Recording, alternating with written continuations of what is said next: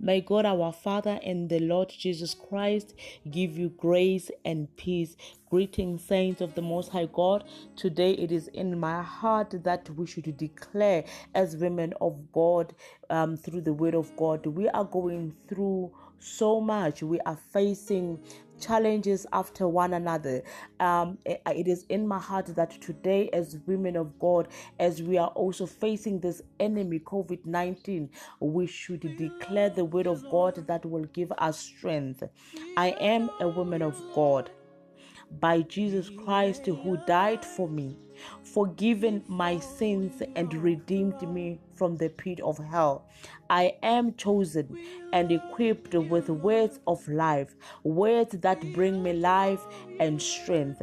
I am a woman of God. The word of God rewrote my life, removed every pain, every bitterness, every evil word spoken into my life. I am a woman of God, born by the Spirit of God, cleansed and freed from the life of slavery. I am free, free from bondage, free from abuse, free from abuse of alcohol, free from prostitution, free from poverty, free from generational curses. I am a woman of God. I am blessed and loved by God. I am the daughter of the Most High God, highly favored, fearfully and wonderfully made. I am the image of God, holy, precious, and honored. My sins have been forgiven, and my wounds have been healed. I am clothed in righteousness of Jesus Christ. My past no longer shame me, no longer traumatize me. My abusers can no longer hurt me, no longer put me to shame, can no longer mock me. I have Jesus Christ who fight my battles.